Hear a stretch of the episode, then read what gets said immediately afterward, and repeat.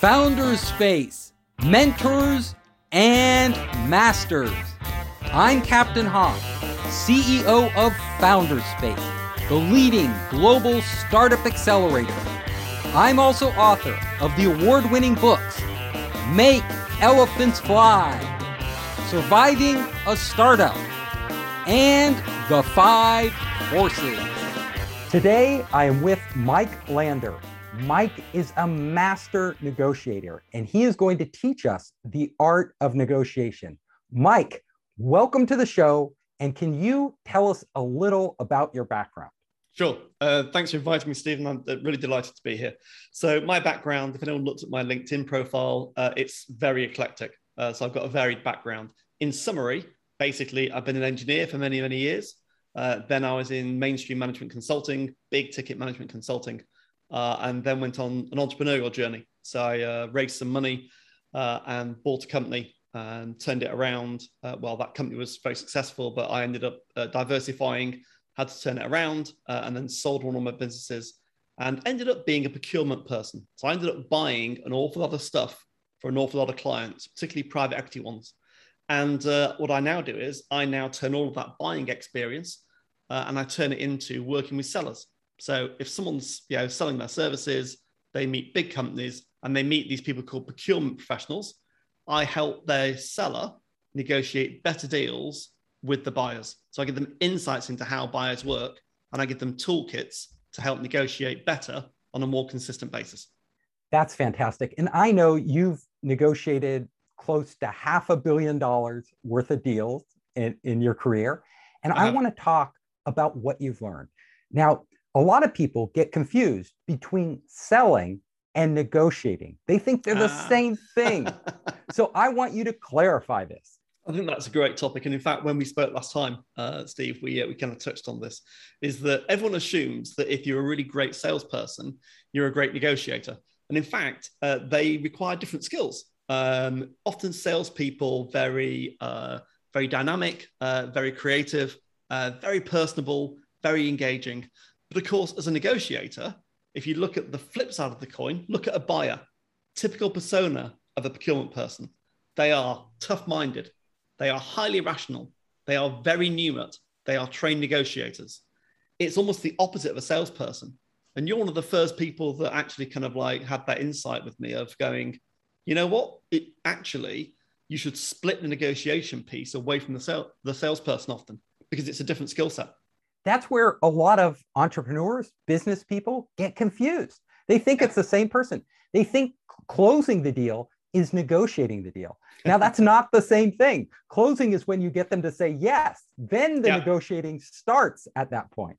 And in fact, if you look at, uh, if you go back to big IT services companies uh, and they're negotiating 100, 200, 300 million dollar deals over a five year period, what often happens is they'll have a lead, uh, a bid lead uh, that's part of that team that runs the entire uh, bid solutions team. They'll be the lead negotiator, but they won't be the salesperson. The salesperson's found that lead, nurtured that lead, and brought it to the table. And then the bid lead, who is normally you know, professional services, rational, process oriented, trained negotiator, they negotiate these big deals.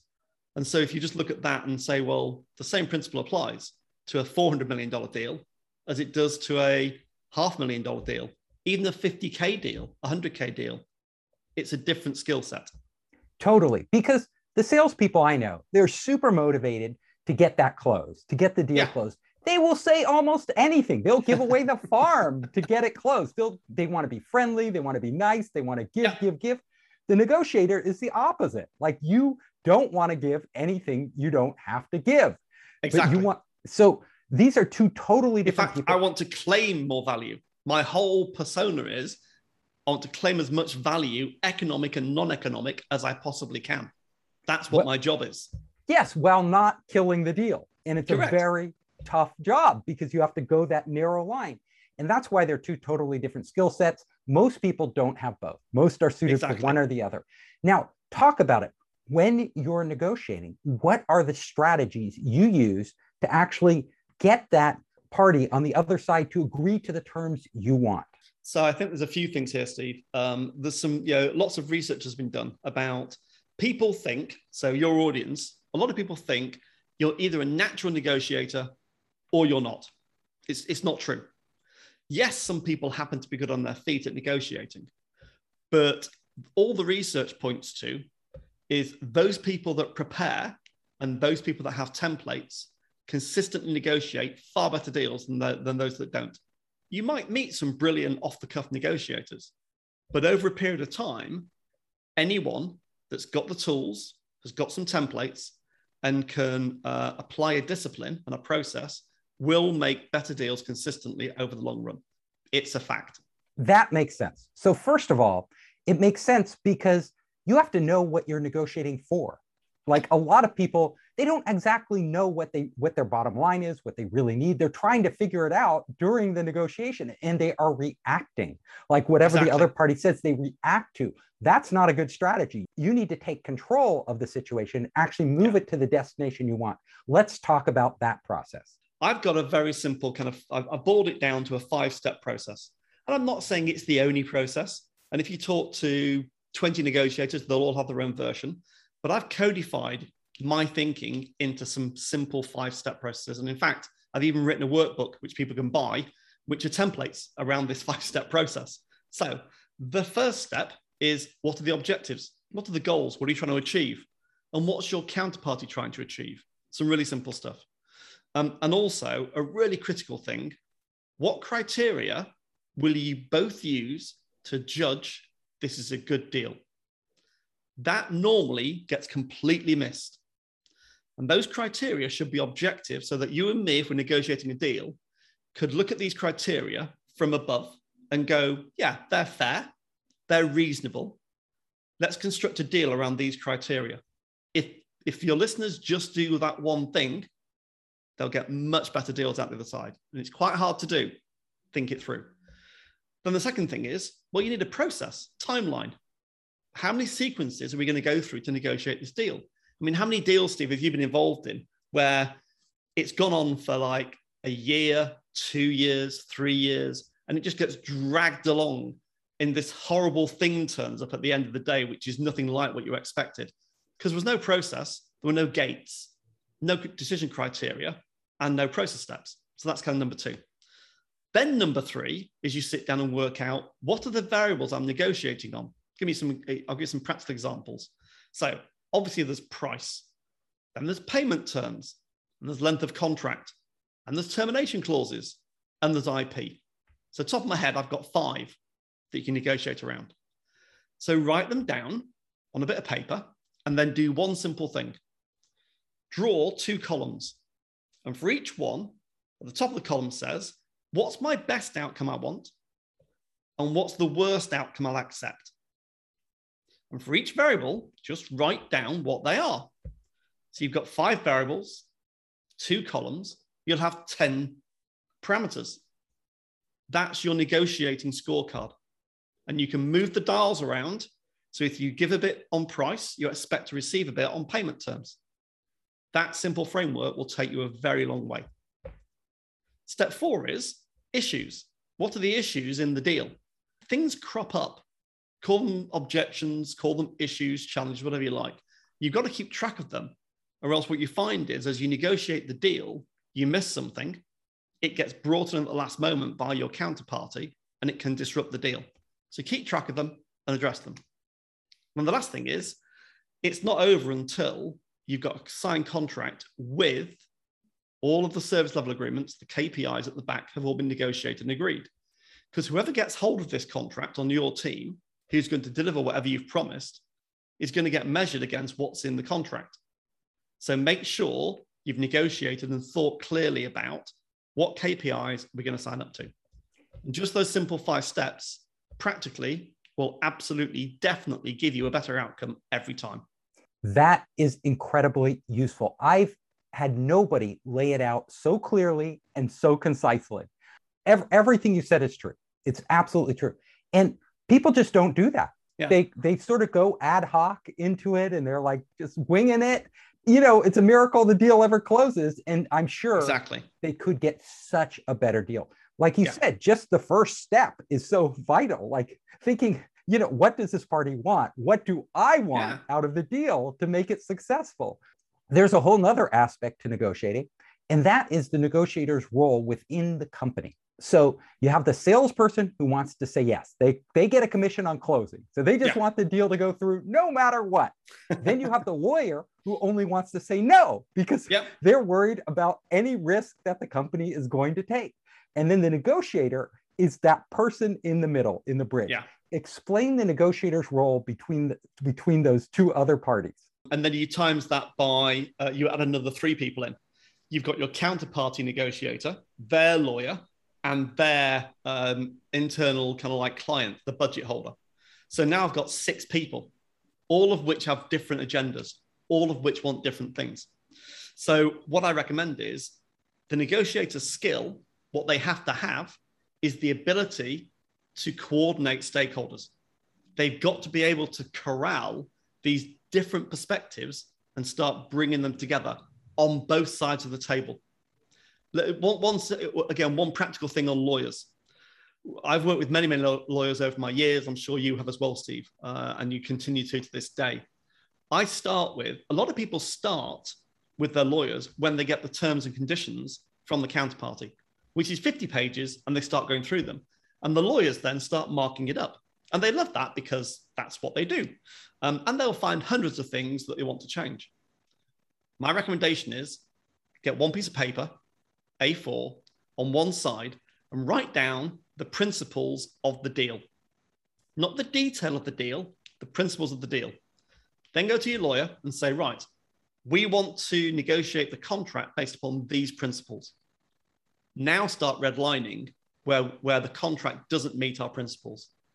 That one thing will save you a lot of money on legal fees and legal time, and it will make it much easier with your counterparty because now you're not arguing about the nuances of wording and, and what might happen in this scenario and that scenario. It's very practical. The things that, if these principles aren't met, we can't do a deal. So give me an example of principles. So you we really nail it down. Let's start with some, some commercial principles, Steve. So what would I write down on my bit of paper? Let's say I'm the seller and I'm negotiating with a buyer. Uh, and it's for a million pound uh, services contract for delivering some marketing services. So one of the principles is is um, I want to make sure that the in the statement of work at the back in the schedule, the KPIs I want no more than five or maximum seven KPIs. It's a principle. Why is that important? I've seen contracts at the back in the schedules with 35 KPIs. It's insane. So if you don't lay that out at the beginning, what happens in the negotiation of the contract is they keep adding things in and it keeps on going. And it's a way of stopping the lawyers and also procurement on the buy side from getting too carried away with let's have these 35 KPIs. That's one thing. Another principle would be IP. IP is a great one. Some very large firms, if it's a consulting type project, will say any work you do uh, with us um, belongs to us. All the IP is ours. You can keep the IP that you bring to the party, but obviously anything you create with us is our IP. And it's a trap. And it's a trap because if you're in consulting of any kind and you allow that clause to go through, the client's got carte blanche to come after you with any client, any work you do in a similar field and say, no, no, no, that slide looks like the one that you did for us. Well, that's our IP. You're in breach. So, what you normally do is a consultancy firm principle would be we own all the IP. We'll license the new bit to you in perpetuity to use free of charge forever. But we own the IP. And I've had that clause on probably four or five negotiations. The same thing's happened. And they always say, no, no, no, we can't do that. And when you say, well, why? They say, well, we've paid for it. It's our IP. And when you explain it's a restriction of trade, you would stop us from working forever you want to pay us $50 million for that clause, sure, we'll talk to you. But if you don't, let's be sensible. So those are the kind of principles that, that you're looking for when you're laying down the principles of the negotiation. Makes a lot of sense. You really nailed it down for everybody. So when you're negotiating, should the negotiator negotiate the whole deal before bringing in the lawyer? or how does it go? Does it bleed, uh, one bleed into the other? There's no right or wrong to this, I don't think. But what I believe in is when you're starting to negotiate a deal and you're negotiating the commercials, you're working out payment terms and the price and the KPIs and all sorts of stuff. Personally, if I'm the seller, it's on my paper. So I'll give you my contract, get your lawyers to start to go through it. Here's the principles we're trying to agree. If it's on their paper, I say, look, give me your T's and C's. We'll do a quick scan and check for anything that's a red line for us. Because why are we going to waste six weeks negotiating if there are clauses in there that we just can't sign up to? So I, it's a two pass process normally. I like to get the T's and C's right up front, spot any red lines. Assuming there are no red lines, then you can start to negotiate the overall commercial construct. Then you write down your key principles, and then you go to work on the detail of the contract. That's, that's my personal way. That makes a lot of sense. That, that's really right on. So let's say their lawyer is being totally unreasonable. Like they're they want to close the deal, but their legal department is just a roadblock. What do you do? So I don't know if any of your uh, listeners have gone uh, have looked at stakeholder mapping, but stakeholder mapping is a very simple tool. Look it up online. Uh, building a stakeholder map, and what it looks at is is that in a deal, let's say there's six people involved in the deal. The lawyer's one, and the uh, chief marketing officer uh, is the other because they hold the budget. And then there's the procurement people, and then there's a few others. What you do is you, you draw out a little matrix, and the matrix says this. Um, on the left hand side of the, so you draw a line on the bottom and one vertically. On the left hand side is they're really against us. So they don't like us, they don't want to work with us. On the right hand side is they're real fans, they're massive fans of us. And then from kind of like the bottom to the top is how much do we influence their area of work?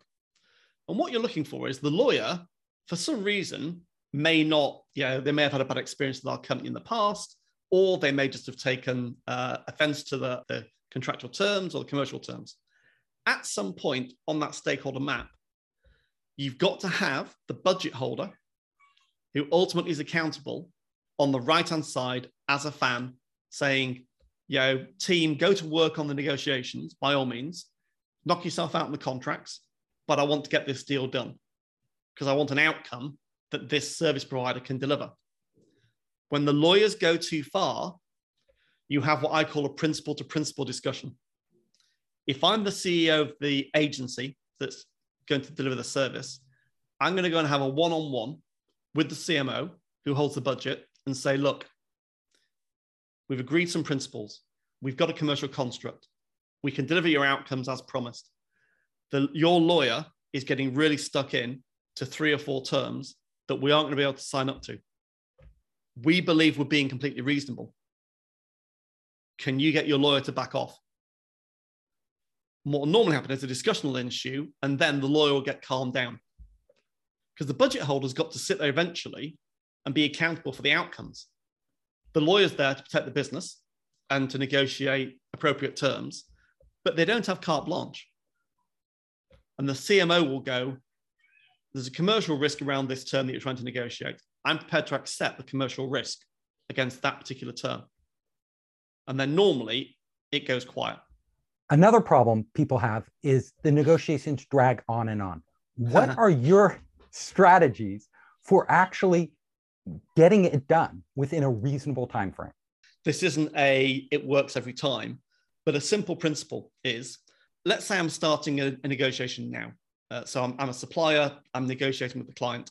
Um, I know I'm down to the kind of the preferred supplier, but I'm not I'm not going to contract yet.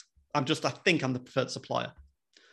What I'd do as the negotiator, the lead negotiator is on the sell side is I'd write down a simple four stage negotiation. So we're going to start off on stage one, which is uh, we're going to exchange some emails around some things that are on our mind uh, around this deal. And then stage two is, well, we're going to start to actually nail down for the six variables that uh, are under consideration, what those kind of like different parameters are. And then stage three is we're going to like finalize some terms in the contract. And then stage four is we're going to finalize the KPIs. Uh, and then we're going to get the contract signed in stage five. Okay. So I write that down. And then I write down some, some milestones. And I go, okay, well, my milestone is by the middle of September, I want all of the early emails done. By the end of September, I want to get to stage two. middle of October, stage three, end of October, stage four, contract signed by middle of November. And then for each of the stages, I write down there are three or four things, gates, as I would call them, to get from one stage to the next. And they're little checklists. You write down your own checklist at each stage. So you've now got five steps, milestones, and three criteria gates at each stage. It can be handwritten. I then give it to my uh, counterparty negotiator. Does this look reasonable? Have I got anything wrong? At what point do we need to engage your procurement team? Because we need to get onto your preferred suppliers list so that when we invoice, we can actually get a purchase order number in advance, invoice against it, and get paid. And they'll go, okay, that that that looks doable. Bit tight, but it's doable. And what that gives you is every time it starts to slip a bit, you can go back to that time frame and say, well, what did we get wrong? Why is it now being delayed? We've, meet, we've met these criteria at this stage. I thought we were into stage three. And they'll go, yeah, okay, I thought we were as well. But unfortunately, you know, legal have got a problem with X, Y, and Z. And you go, okay, so let's add that into stage two to three. And let's get legal to say, well, what's a reasonable time frame to get this resolved? so you use it as a seller or as just like one part of the deal uh, side. It gives you a cadence. It gives you a reference point to go back to your counterparty and say, we agreed in principle to this. It's slipping. Why is it slipping? If you don't have that, you'll get the constant, and we've both been there, uh, I'm sure, where someone says, Yeah, yeah, the deal's nearly done. And I'll be like, Okay, what's nearly done? Well, you know, we're close to getting contracts signed. So end of September. Okay, end of September. End of September comes. Yeah, it's not quite closed yet. Oh, really? Why is that? Well, we've got a problem with one of the terms. All right. I thought you'd done the terms before. Yeah, we had them, but something, and then it goes on and then it unravels. And once it gets past a certain period of time, people lose interest. They get busy, they do other things. And then, even worse, they come back to the deal and they go, Oh, I thought something different. There's something else I want in the deal. There's something new. And you're like, Oh, God. And that's why you need a simple process with timings on it to help you manage your counterparty. So you map everything out. It's all about yeah. mapping it out putting yourself in the other party's shoes to understand what they need to get done, really understanding their process as well as your own, and making sure both parties agree to it. And then uh, setting reasonable but aggressive deadlines. Like yep. we we're going to do this. We know we can get it done by this date, but can't. And often, I'm sure you go back to them say, "Can we push that deadline up? Like, yep. what can we do to get this deadline up? Because we both want to get this closed. Why exactly. should it take three months? Why can't we do it in two months? What do we have to do to get this done in two months? And then you that's right. And if you can get them to agree to that up front, then you have basically a plan that you're executing on. And if you deviate from the plan, you have a reason to talk.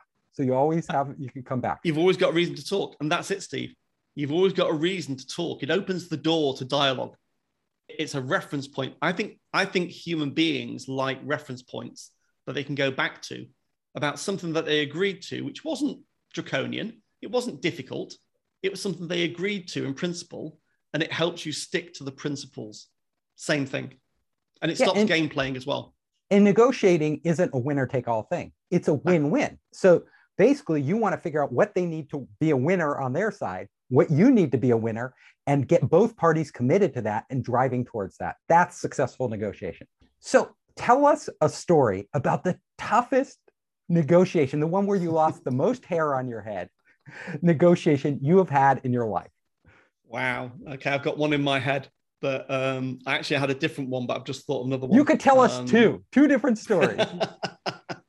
I'll tell you the one that's in my head right now, which was, and I won't name any people because it's not fair to the people, but uh, it was, I'd got my uh, business into trouble uh, uh many, many years ago.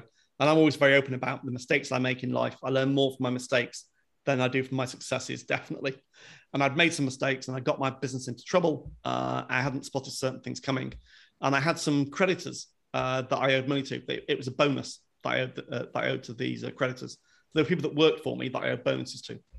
And uh, they were unsecured creditors. So, again, for your audience, unsecured, Um, bank debt is always secured against the assets of the business of some kind. These were unsecured creditors. And I owed them quite a lot of money and it was all due. And I had no problems with what was owed, but we couldn't afford to pay right then.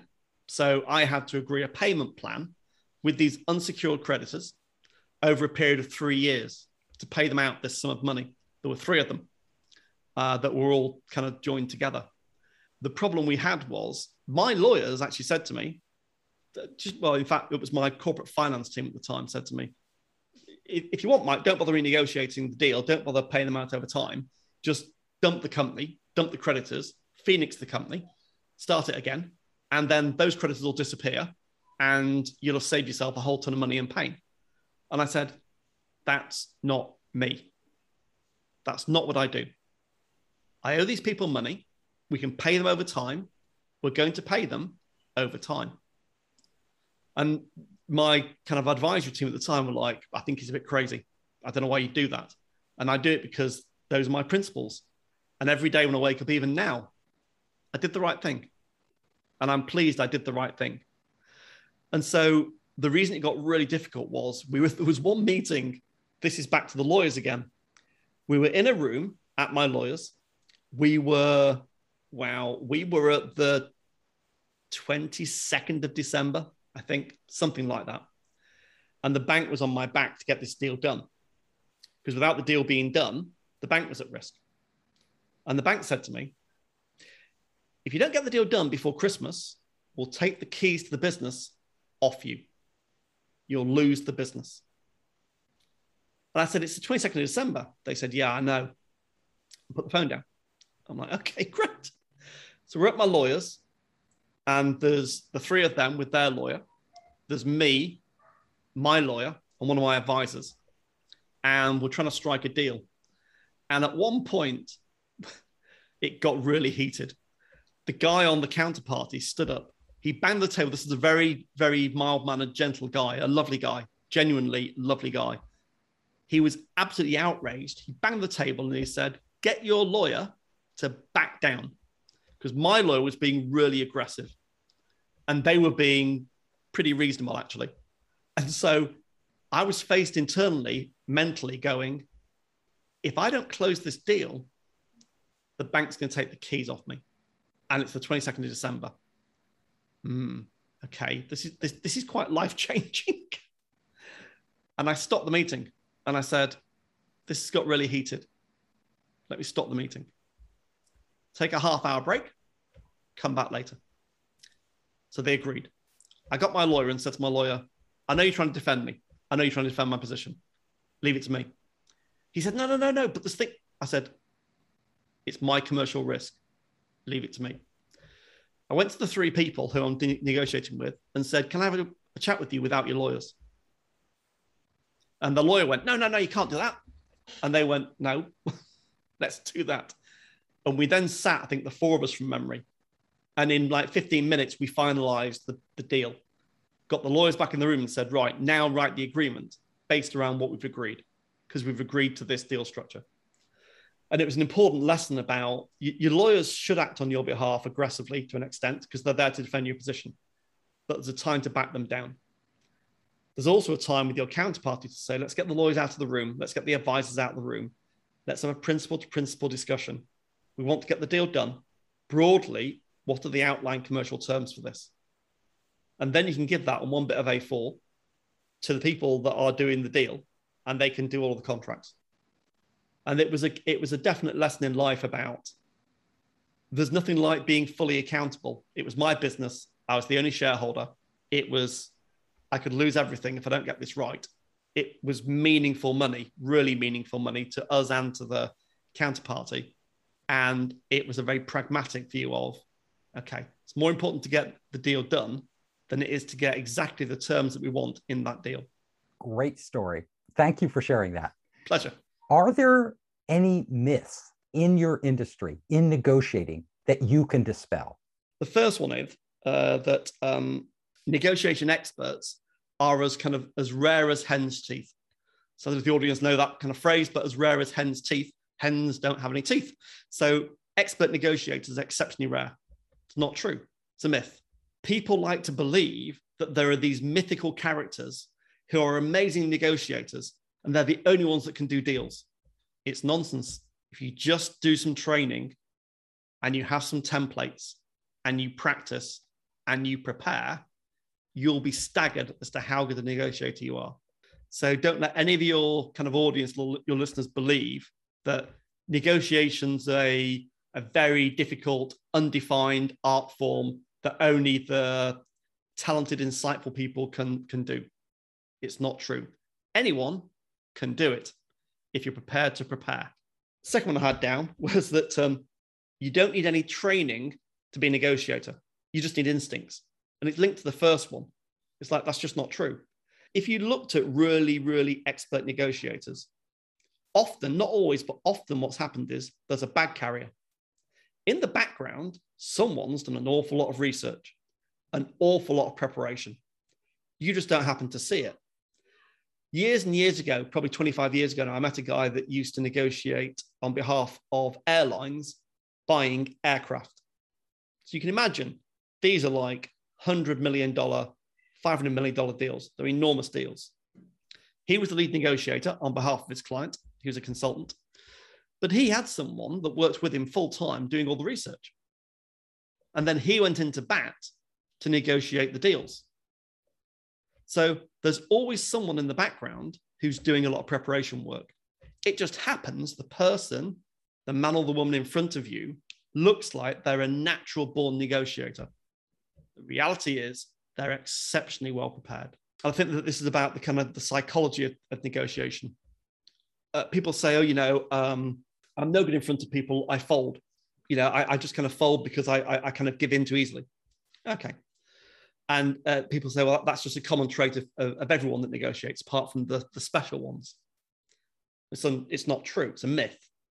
And it's a myth because if you watch people who are extremely confident in front of an audience, and that's what negotiation is, a lot of it is confidence and preparation. Behind the scenes, they've done a huge amount of work to prepare for that session, and they've thought through all the scenarios, and they've probably rehearsed if it's a big deal as well. When you look at uh, when Steve Jobs was presenting you know, way back in the day, um, the first was it the iPod I think that he released.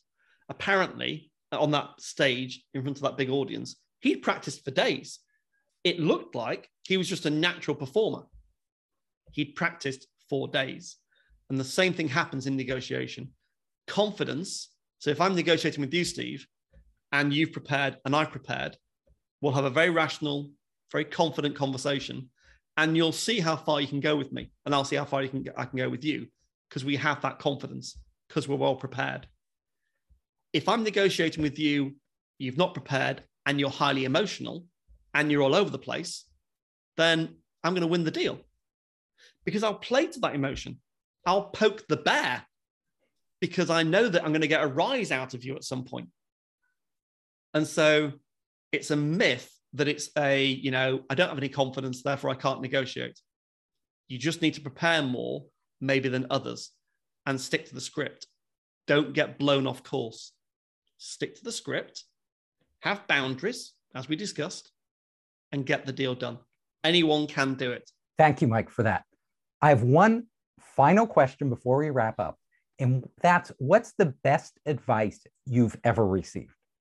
So, money is incredible hard, incredibly hard to get and very easy to lose.